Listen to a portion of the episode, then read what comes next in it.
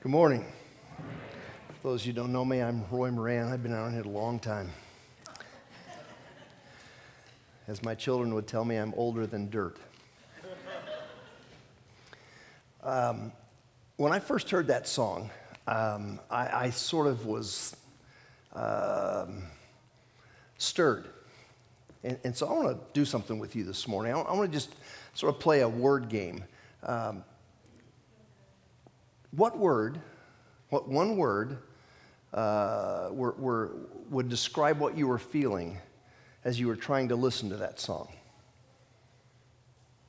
All right, so not hard. There's no wrong or right answer here. Just one word. So I want you to turn to the person next to you, hopefully someone you're slightly familiar with or at least friendly with, and just tell them that word. Go right ahead, just that one word.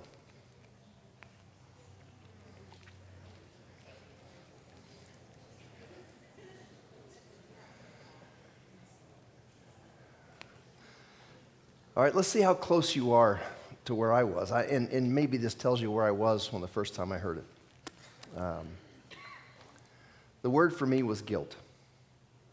It was guilt.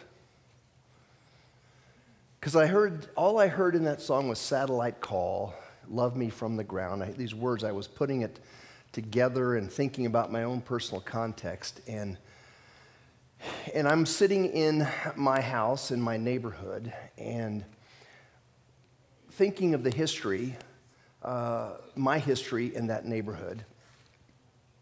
And I've had two neighbors who've committed suicide. Um, and, and within, I mean, I can throw a rock and hit both of their houses.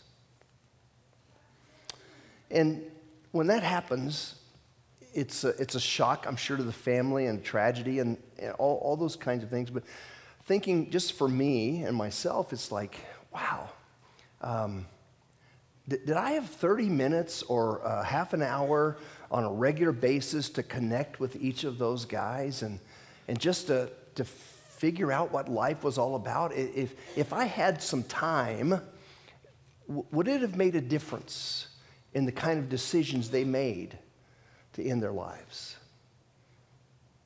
I had another neighbor lose a leg in an accident, and um, I, I did visit him once, uh, but I, I didn't really keep up like I should have. I could have, but somehow um, life got in the way. And when I heard that song, um, it, it sort of hit me that, you know, that there are people all around me that need my time. And yet, unfortunately, for me, um, I, I didn't take the time to, to engage in their worlds.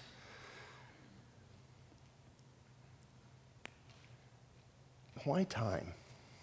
Why time? Well, let me, let me draw a bigger picture and try to come back. And so today, it's going to require a lot of you.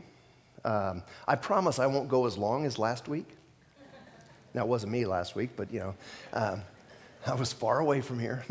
uh, but but I'm, I'm going to need you to think with me, because this is a big picture tied to something really small. It, it, it's a little bit like um, the game of golf.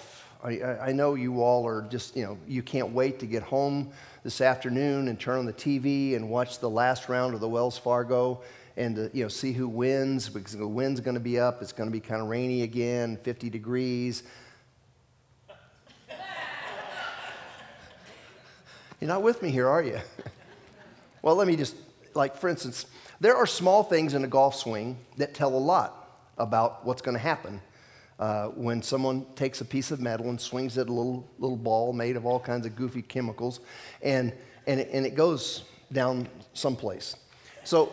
But but just just if you are a golfer, you'll get me, and if not, if you go out to a driving range or a golf course, you can see this. Uh, for instance, you know, in the golf swing, I'm I'm right-handed, so I, I I take the ball back like this. And there's one thing you can look at to know uh, something about what the outcome of the shot. Just one little thing. I mean, it's tiny. Most people don't even realize it. But it, it, it relates in, in significant ways to the outcome. and that is the angle of the my left wrist, since I'm right-handed, or if you were left-handed, your your right wrist, um, the angle of that wrist at the top of the backswing. So up here, if it's like this, if this angle of the wrist is like this, I can tell you the ball's going to go that way. It's going to look like a banana, not a pineapple, right?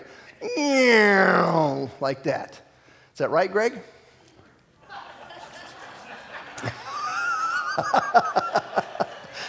But if it's, if it's bowed like this, the ball's going to take off lower, and it will have more of a chance to go the other way, or even straight. One little thing, one little thing tells a significant part about the outcome. And that's true in a lot of different ways, uh, you know, in a lot of different areas. It's true in the spiritual area. It, it's true if you're trying to follow Jesus. If, you're, if you've decided that, that Jesus is going to be, you know, the king of your world, he's, he's going to be the primary consultant in your life. He's going to be the person you turn to. He's going to be the person who you begin to explore because you understand the story about God leaving heaven, coming to earth, living and dying again for you, for me. You, you, you get that. You, you, you, you decide, that, okay, I'm going to follow Jesus. And really, there's, there's one little thing. It's like the bend, you know, it's, it's like the wrist angle at the top of the backswing. There's one little thing that really begins to help us understand what it looks like to follow Jesus in a way that gets traction in our world. Now, there are a lot of us, maybe some of us here, maybe some of us online, maybe not, but a lot of us, uh, we have words that make us seem like, and we have maybe some, some small actions like coming to a space like this on a Sunday, and, and we feel like that this is sort of adding to that kind of um, The, the, the stuff that we need to be spiritual. And it can, but it doesn't necessarily mean that. Uh, but, because ultimately, there's one little thing that really does tell what it looks like for you and I to genuinely follow Jesus. And you probably guessed it because you saw the title, but it's your investment of time. Time. See, time and attention equals relationship. Time and attention equals relationship. And, and when, when God gets our attention and, and we begin to, to understand what he's done for us and, and the kind of love that he has for you and I, then all of a sudden we can turn our faces toward him. When my first child was was really young, she got an idea. I don't know where she got it from, not from her father at least, but and she would, if she wanted to talk to you, she would grab your face and turn your face to look at you. And she would talk to me. And it's like, why does she do that? Because I think I can do two things at one time. And I think I can talk to her and I can, you know, do something else. And she knew better. And she would turn my face to her and we would look eyeball to eyeball and then she would talk to me. Time and attention equals relationship. You see, when God created Adam and Eve, he, he created Adam and Eve to be a family, his family. And, and he put them in a space where they had everything they ever needed to, to live in, in, in a very full and meaningful relationship with him. And for some odd reason, Adam and Eve got stupid. They decided they needed something else. They needed more. They needed more. And so they decided to, to find more apart from this creator God, this Father who had created this space for them. Now, you may think God would have given up on family at that point, but he didn't.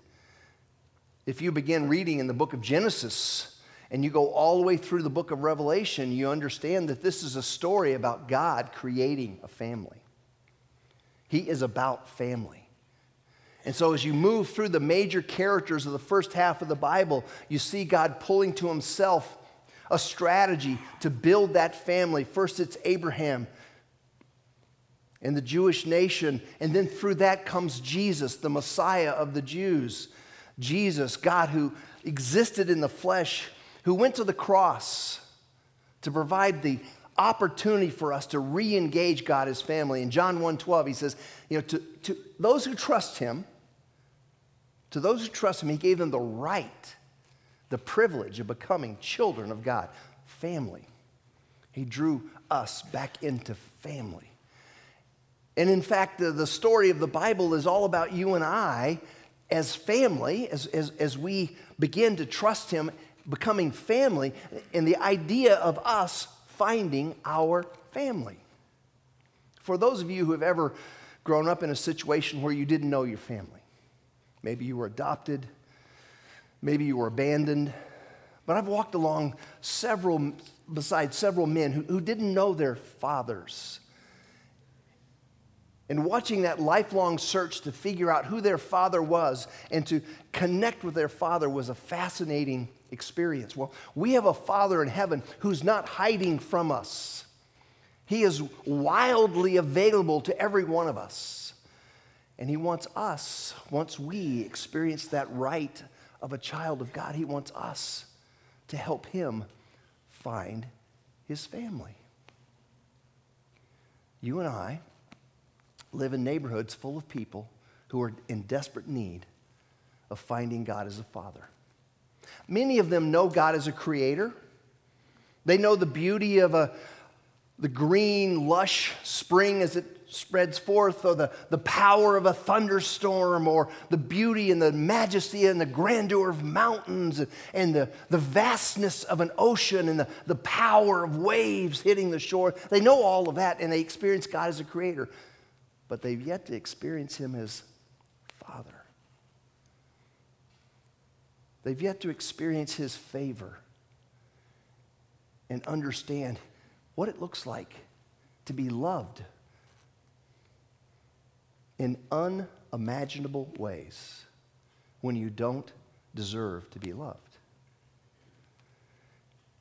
And so God has been about building this family, and through that family, finding more family. But there's a problem.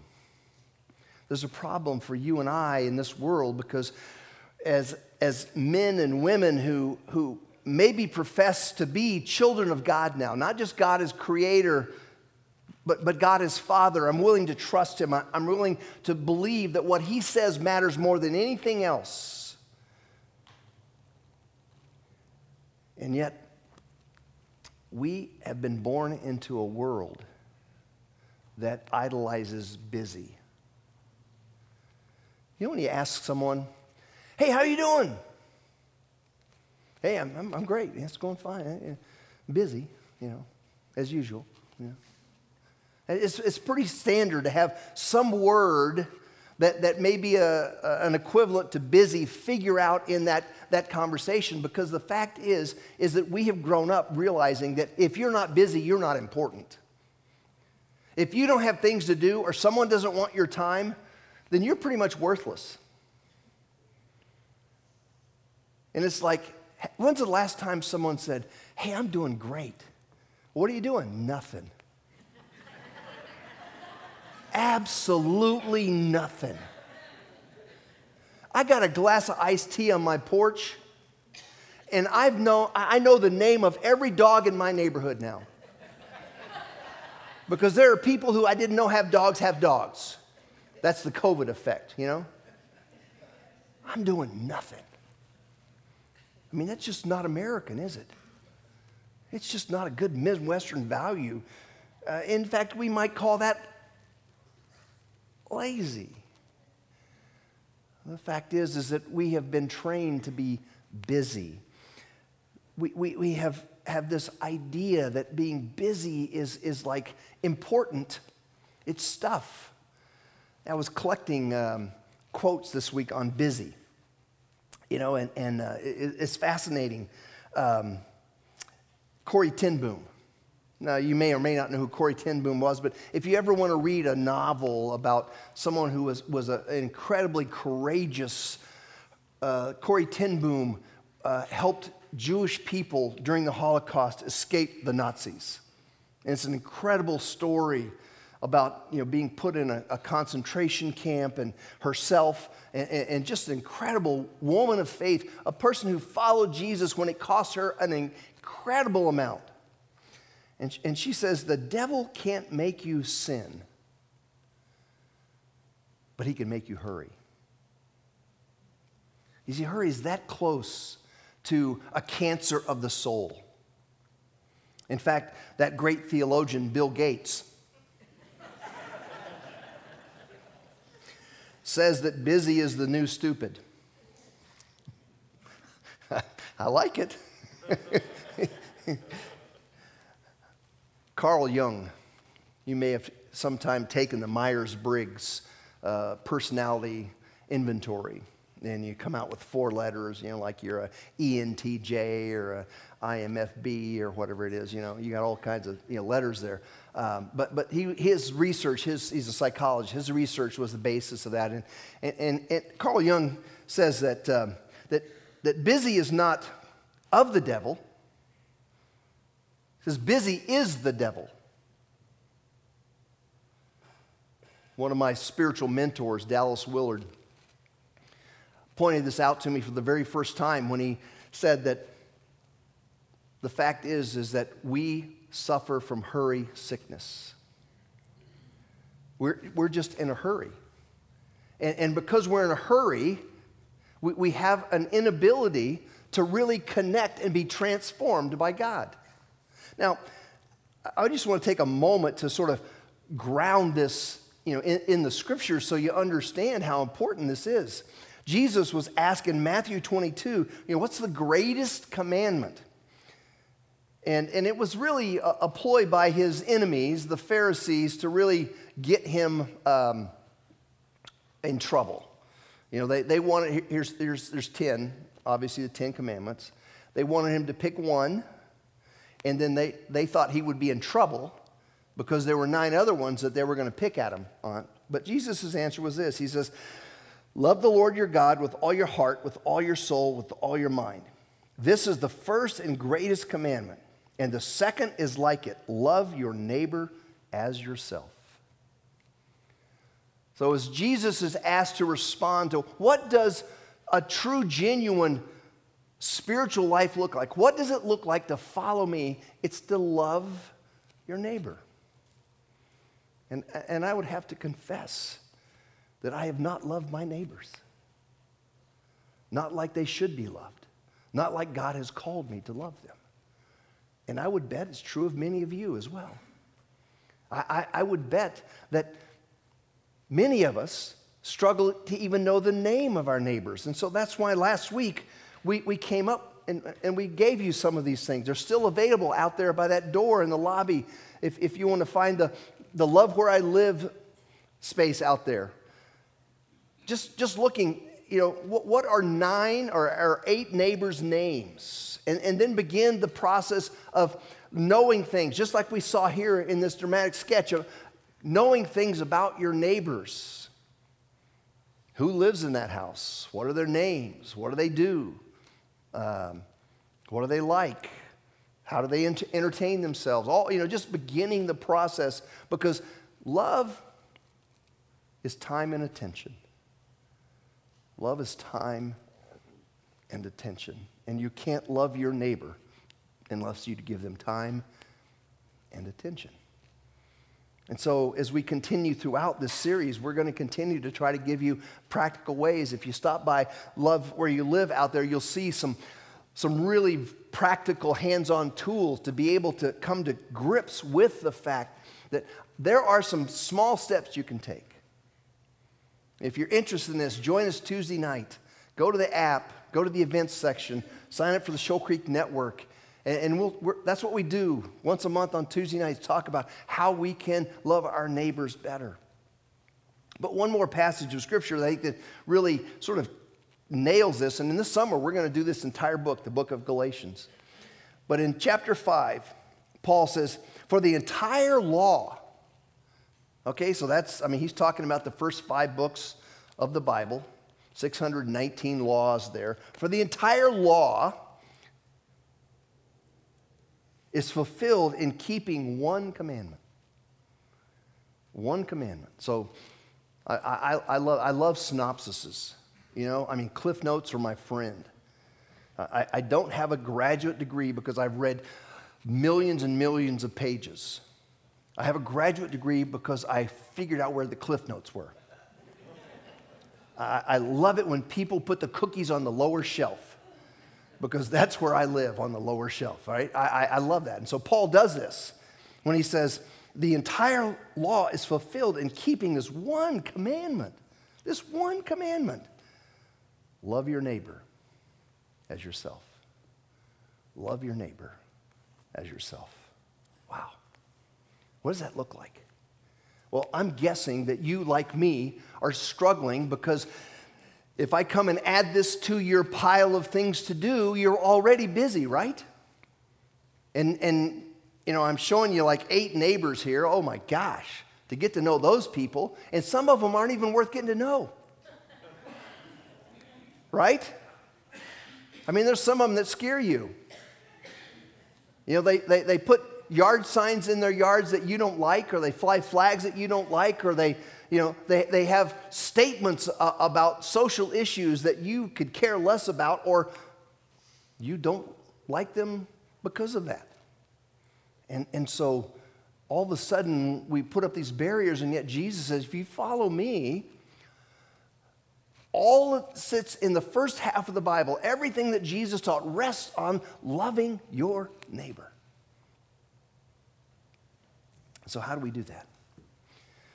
There's a great little book by a Japanese theologian uh, called Three Mile an Hour God.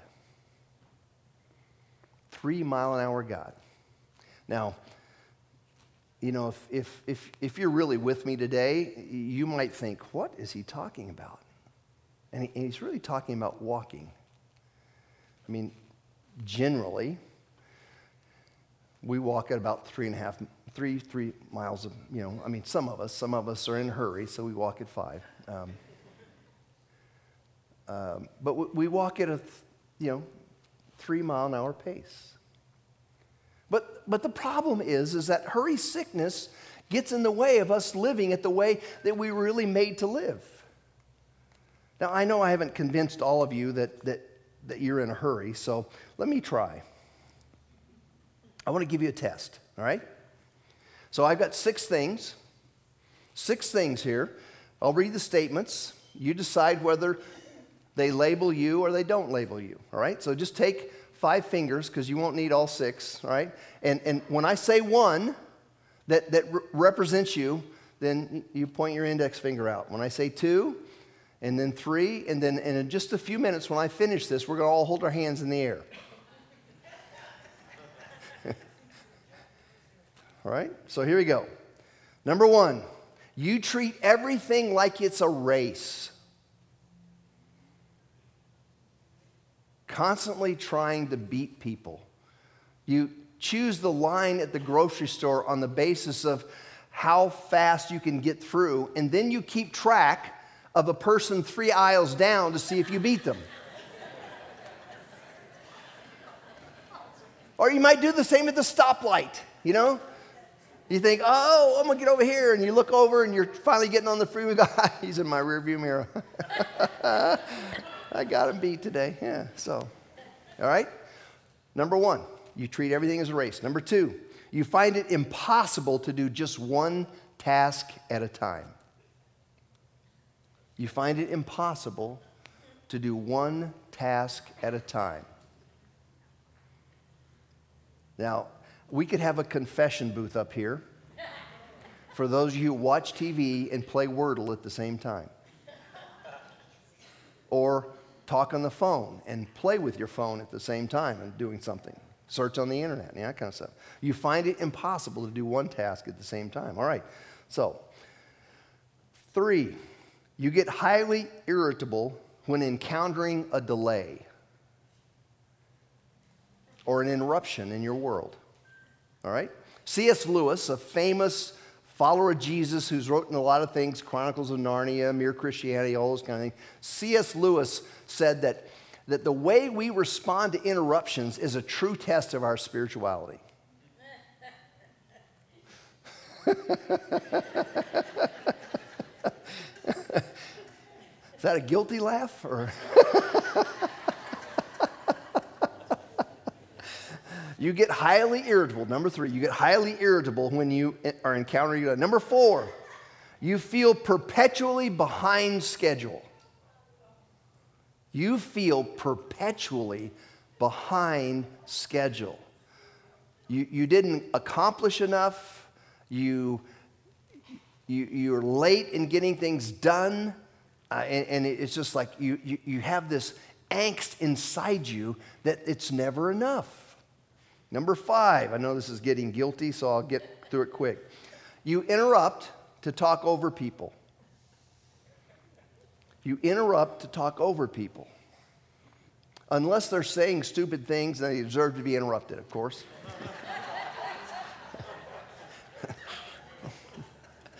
All right, I'm at five. Oh, nothing irritates me more. No, I won't go into that. Number six, you're obsessed with checking things off your to-do list. That you get to the end of the day, and if everything's checked off, it's like, I'm a complete person. I'm worth something. I'm valuable. Or, or maybe you even decide to jack with your to-do list. You know, and you know you can't get it all done, and so you sort of figure out how to hyphenate some things and, and, and work your way around them. You see, hurry, the idea of hurry gets in the way of us providing time and attention to our neighbors, those people we live with, we work with, we relate to. It gets in the way, and so because we are in a hurry, it is a cancer to our soul. It is deleting our ability to follow Jesus. You can't be spiritually transformed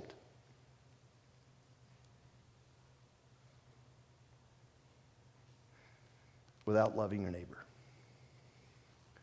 That's what Jesus is saying. That's what Paul's saying. Is that the ultimate end of spiritual transformation is seen in how we treat other people, and how we give them our time and our attention, and how we give them access to our Father in heaven. That's why our mission here is to make Jesus accessible. We, we want to make Jesus accessible to people so that they know God not just as Creator, but they know Him as Father.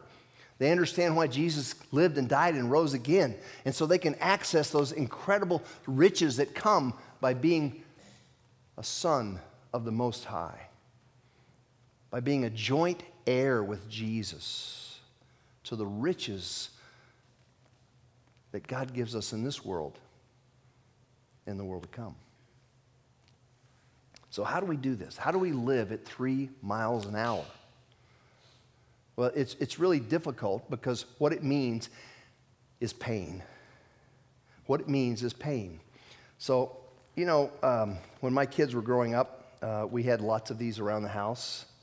Um, and, and maybe even now as a grandparent, I have lots of these around the house. I try to keep them on a floor that I don't walk on very frequently because there's nothing more lethal than stepping on one of these in, in the middle of the night on your way to the, to the bathroom. Um, but the, the problem is, is this, this represents right here most of our lives, all right? You know how these things work? You know, you got little knobs on them, and they got little receptacles here. And this represents our lives are full. Our lives are full. There is not another space in our world for anything. And so this morning, what I'm suggesting is if, if you're going to overcome the time barrier, you're going to have to simplify. You're going to have to move the Lego block down and open up space in your life. And so the question I'm asking you this morning is, what is it you're going to eliminate this week? What is it you're going to eliminate this week?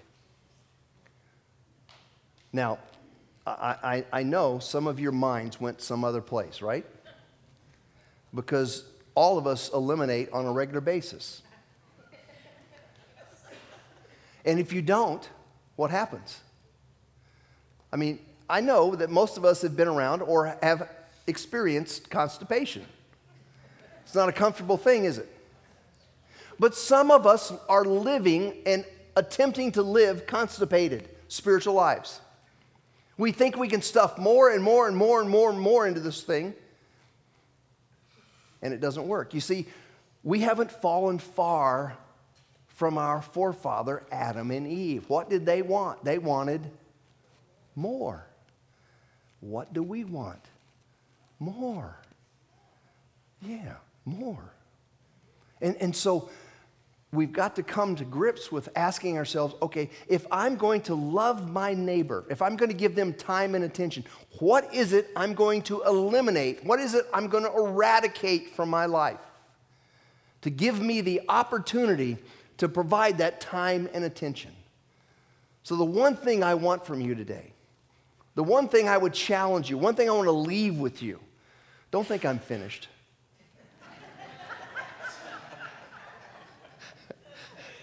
The one thing I want to leave with you is, is that question. What is it that I'm going to eradicate from my life? Will you ruthlessly eradicate hurry from your world? Will you, on purpose, slow down? Will you find time to do nothing? Will you join your Father? You see, when Jesus came into this world, he could have come into now. He could have come now into this internet world, you know, and, and in an instant, Jesus could have been, you know, in Jerusalem, and he could have been on every screen in, in, in every part of the world. He could have traveled by supersonic jet to every space. He could have gone everywhere and done everything, but he chose to come at a time when people lived at three miles an hour. They walked. That's the speed of our Father. And the question is, is, are we going to join him at that three miles an hour? Are we going to slow down? Are we going to eliminate? Are we going to eradicate things in our life? And so this week, I'm just asking for one thing. Just stop doing one thing. You see, we live in lines, and God calls us to live in circles. He wants us to live face to face. That's why my daughter, before she knew anything about theology or God or Jesus or the Bible, as a human being, she knew one thing. If you look another person in the eye, they're paying attention to you. And yet we live straight ahead rather in circles. And so the, the first step, the first step to overcoming the time barrier is to find one thing that you're going to stop doing. One thing. Now, I don't want to be prescriptive in your life, but I know that this thing is ubiquitous. I mean, you know, if you don't have a cell phone, we, we should fall down and call you blessed right now, all right? We should. I mean, it is amazing because, you know, I, I have this little thing called screen time on my phone. I have an iPhone, and I'm sure the Android I had. And so I know already today my daily average is an hour and forty minutes. I haven't been up since, like, I got up at six this morning. And, and I've already spent, by ten thirty, an hour and forty minutes on this phone. So I'm guessing that there's something related to your digital world. There's something related to your D V R. You know, the D V R that you have, whether it's in the cloud or it's physical, it doesn't deserve to be worshiped. You know, if you don't empty it, it won't feel any emotion whatsoever. You know, it's not a person. It's not, you know, if you miss the latest, greatest, this or that, it, it won't matter. So what can you eliminate? What can you begin to take a vow of poverty in your life, to allow space to do what the Apostle Paul said it fulfills all of the commandments in the Bible, to love your neighbor. Let's pray. Father, thank you that, uh, that you took time and you paid attention to us and our need. We were far from you. Uh, we were bound for a, a Christless eternity. We, we were going to spend um, our entire lives and our eternity away from you, and yet you entered this world and you started to draw us into your family. Father, I pray for my friends here today that, that don't understand or feel that sense of, of you as a father. I pray that we could help them figure that out. If, if you're online today, I, I trust that, that maybe you could, could hit the Shoal Creek app and just ask some questions that we could help you figure out what it looks like to move from being creator-creature relationship to father-child relationship. Father, it's just amazing how much you have interest in who we are. And it's just devastating how we ignore that. And so I pray that you would grab our attention this week, that you would give us the courage to eliminate some things, one thing, just one thing, and say, I'm, I don't need this in my life. I'm going to stop doing this. It's gone. You know, whether it's an addiction, or, or whether it's just a small habit, or whether it's just the death scroll of Facebook. Father, we just don't need some things.